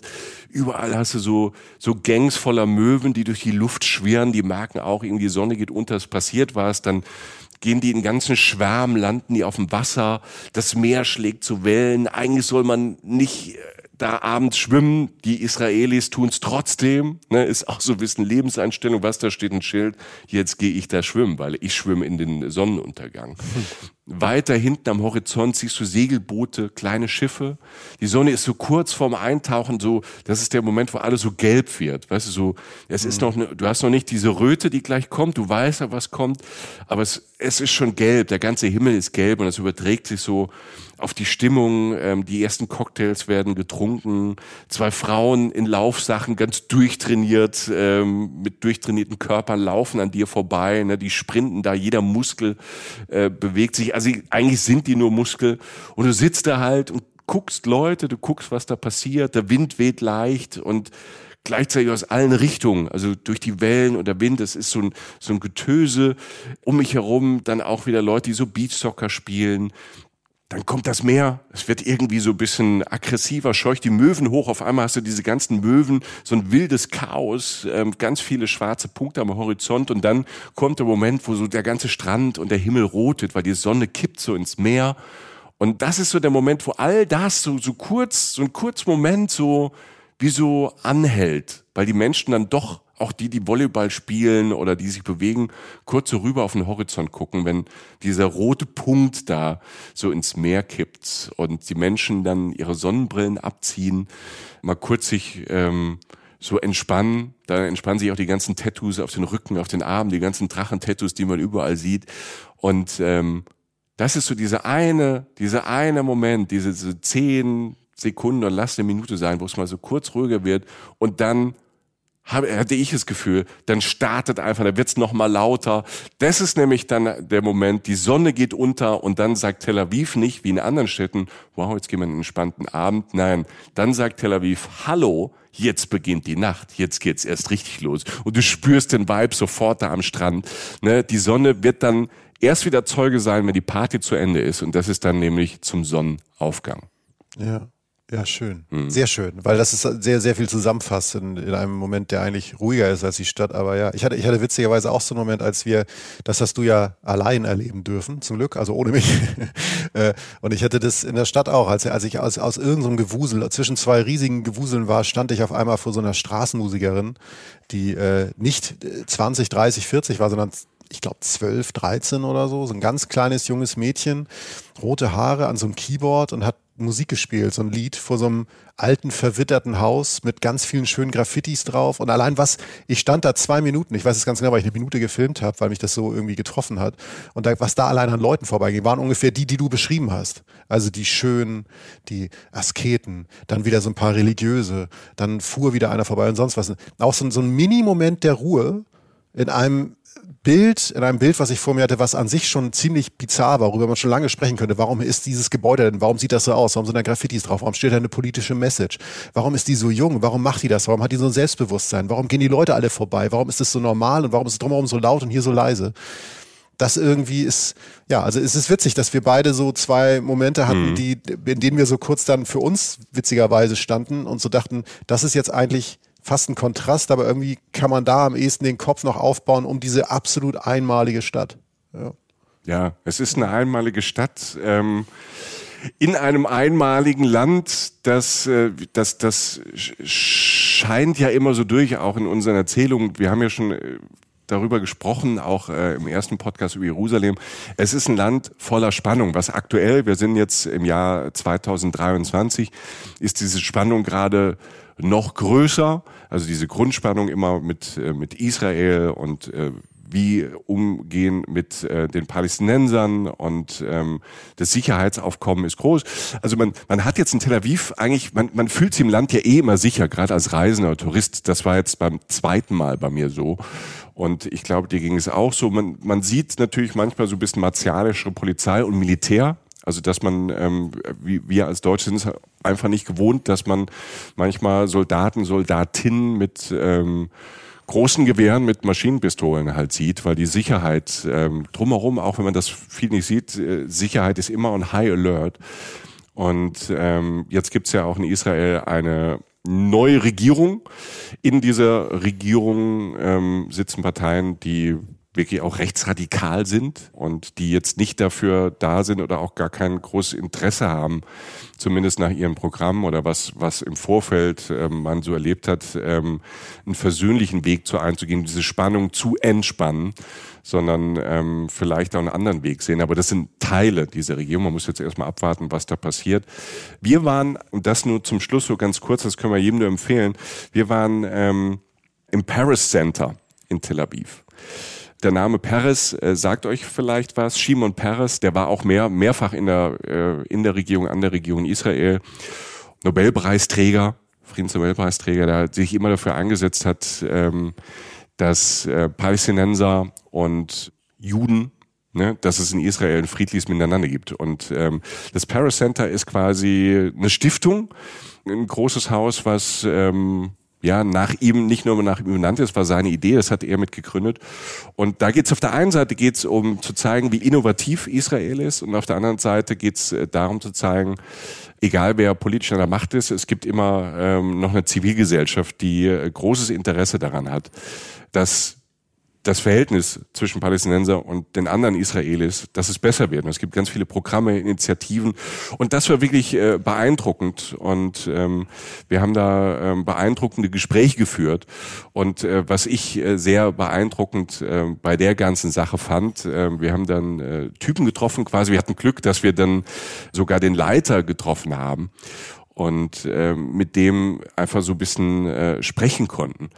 Und äh, der dann auch äh, sagte, ja, gerade in solchen Phasen, die so bedrohlich wirken, wie vielleicht jetzt auch politisch bedrohlich, ist es wichtig, äh, das als Chance zu sehen, nicht aufzugeben und einfach weiter zu kämpfen für ein Miteinander, um Spannungen abzubauen.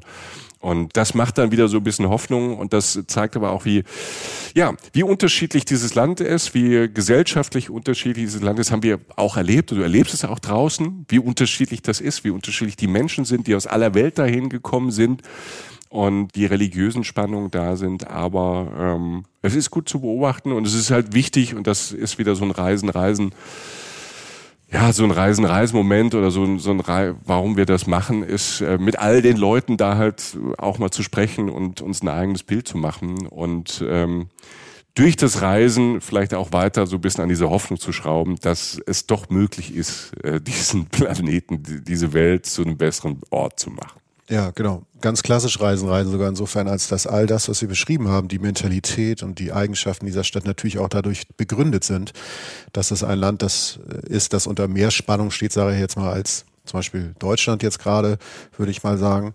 Ähm, also es ist, es, das hat alles miteinander zu tun. Das äh, nimmt interessante Wege. Es hat ähm, und ich finde es auch gut, jetzt diese Folge mit diesem Ort, mit diesem äh, Paris Center zu beenden, einfach weil es ähm, abseits von politischen Entwicklungen, die manchmal besser, manchmal schlechter sind, ähm, einfach auch jetzt den rein menschlichen Ansatz hat. Das ist ein Center für Frieden und Innovation. Da geht es darum, um gute Gedanken, um neue Ideen und vor allen Dingen auch, wie kann man diese teilweise unüberbrückbaren scheinen äh, Schluchten zwischen Menschengruppen einfach überwinden und friedlich miteinander leben. Und das wäre doch das Schönste. Äh, und das funktioniert vor allem, wenn man die Welt ein bisschen besser versteht. Und deshalb ist Israel zum einen ein sehr interessantes Reiseziel und zum anderen ist es einer der Gründe, warum es uns gibt. Und äh, ja, also das kann ich nur unterstreichen, was du gerade gesagt hast. Ja. Guck mal, wir schweigen uns nicht, ähm, nicht immer an, wenn wir unterwegs sind. Wir haben da viel drüber gesprochen und ja. ähm, haben auch natürlich überlegt, äh, wie viel wir darüber in diesen Folgen sprechen und äh, dachten, wir wollen es auf jeden Fall ansprechen, weil es gehört dazu. Und es gehört dazu, dass man sich damit auseinandersetzt. Und ähm, wenn man da reist, wird man damit ähm, wahrscheinlich sich auch auseinandersetzen müssen. Man, man muss nicht unbedingt, aber ähm, eigentlich gehört es äh, zu diesem Land äh, dazu. Bei all dem Spaß in Tel Aviv, den man haben kann.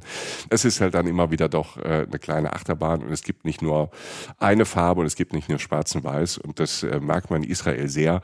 Wir haben es aber sehr, sehr genossen, diesen Tel Aviv-Trip. Und ähm, ja, äh, nochmal zur Einordnung, wir waren Dezember da, das ist natürlich fantastisch, wenn du im Dezember nochmal bei 25 Grad kurz vor Weihnachten äh, draußen frühstücken kannst, wie wir das gemacht haben. Äh, unser Shashuka und die ähm, Ex-Benedicta weggeballert haben, also mittags um eins zum Frühstück.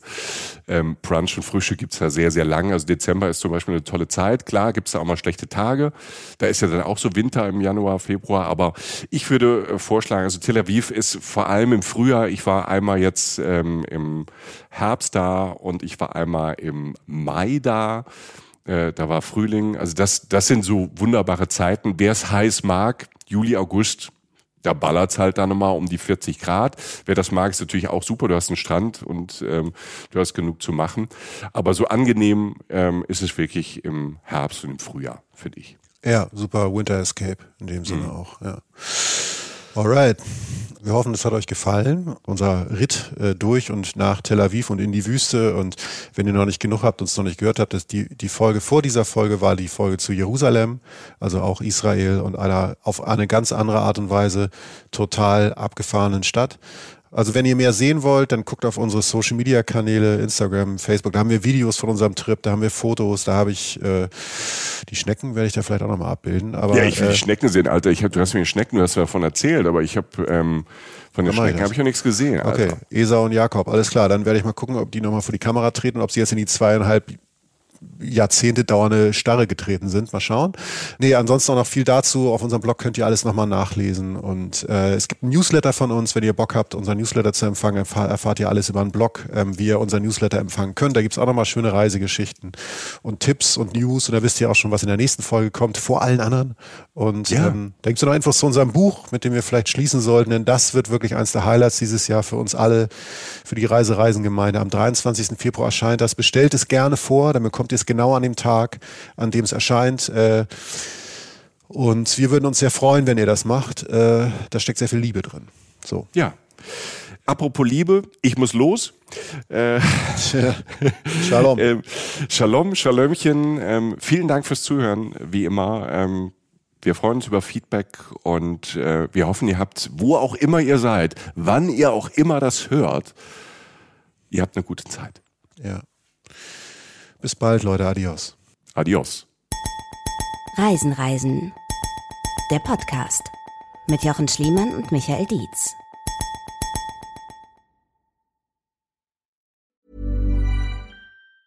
Hi, I'm Daniel, founder of Pretty Litter. Did you know cats tend to hide symptoms of sickness and pain? I learned this the hard way after losing my cat, Gingy. So I created Pretty Litter, a health monitoring litter that helps detect early signs of illness by changing colors, saving you money and potentially your cat's life. Pretty Litter is veterinarian developed, and it's the easiest way to keep tabs on your fur baby's health right at home. Go to prettylitter.com and use code ACAST for 20% off your first order and a free cat toy. Terms and conditions apply. See site for details.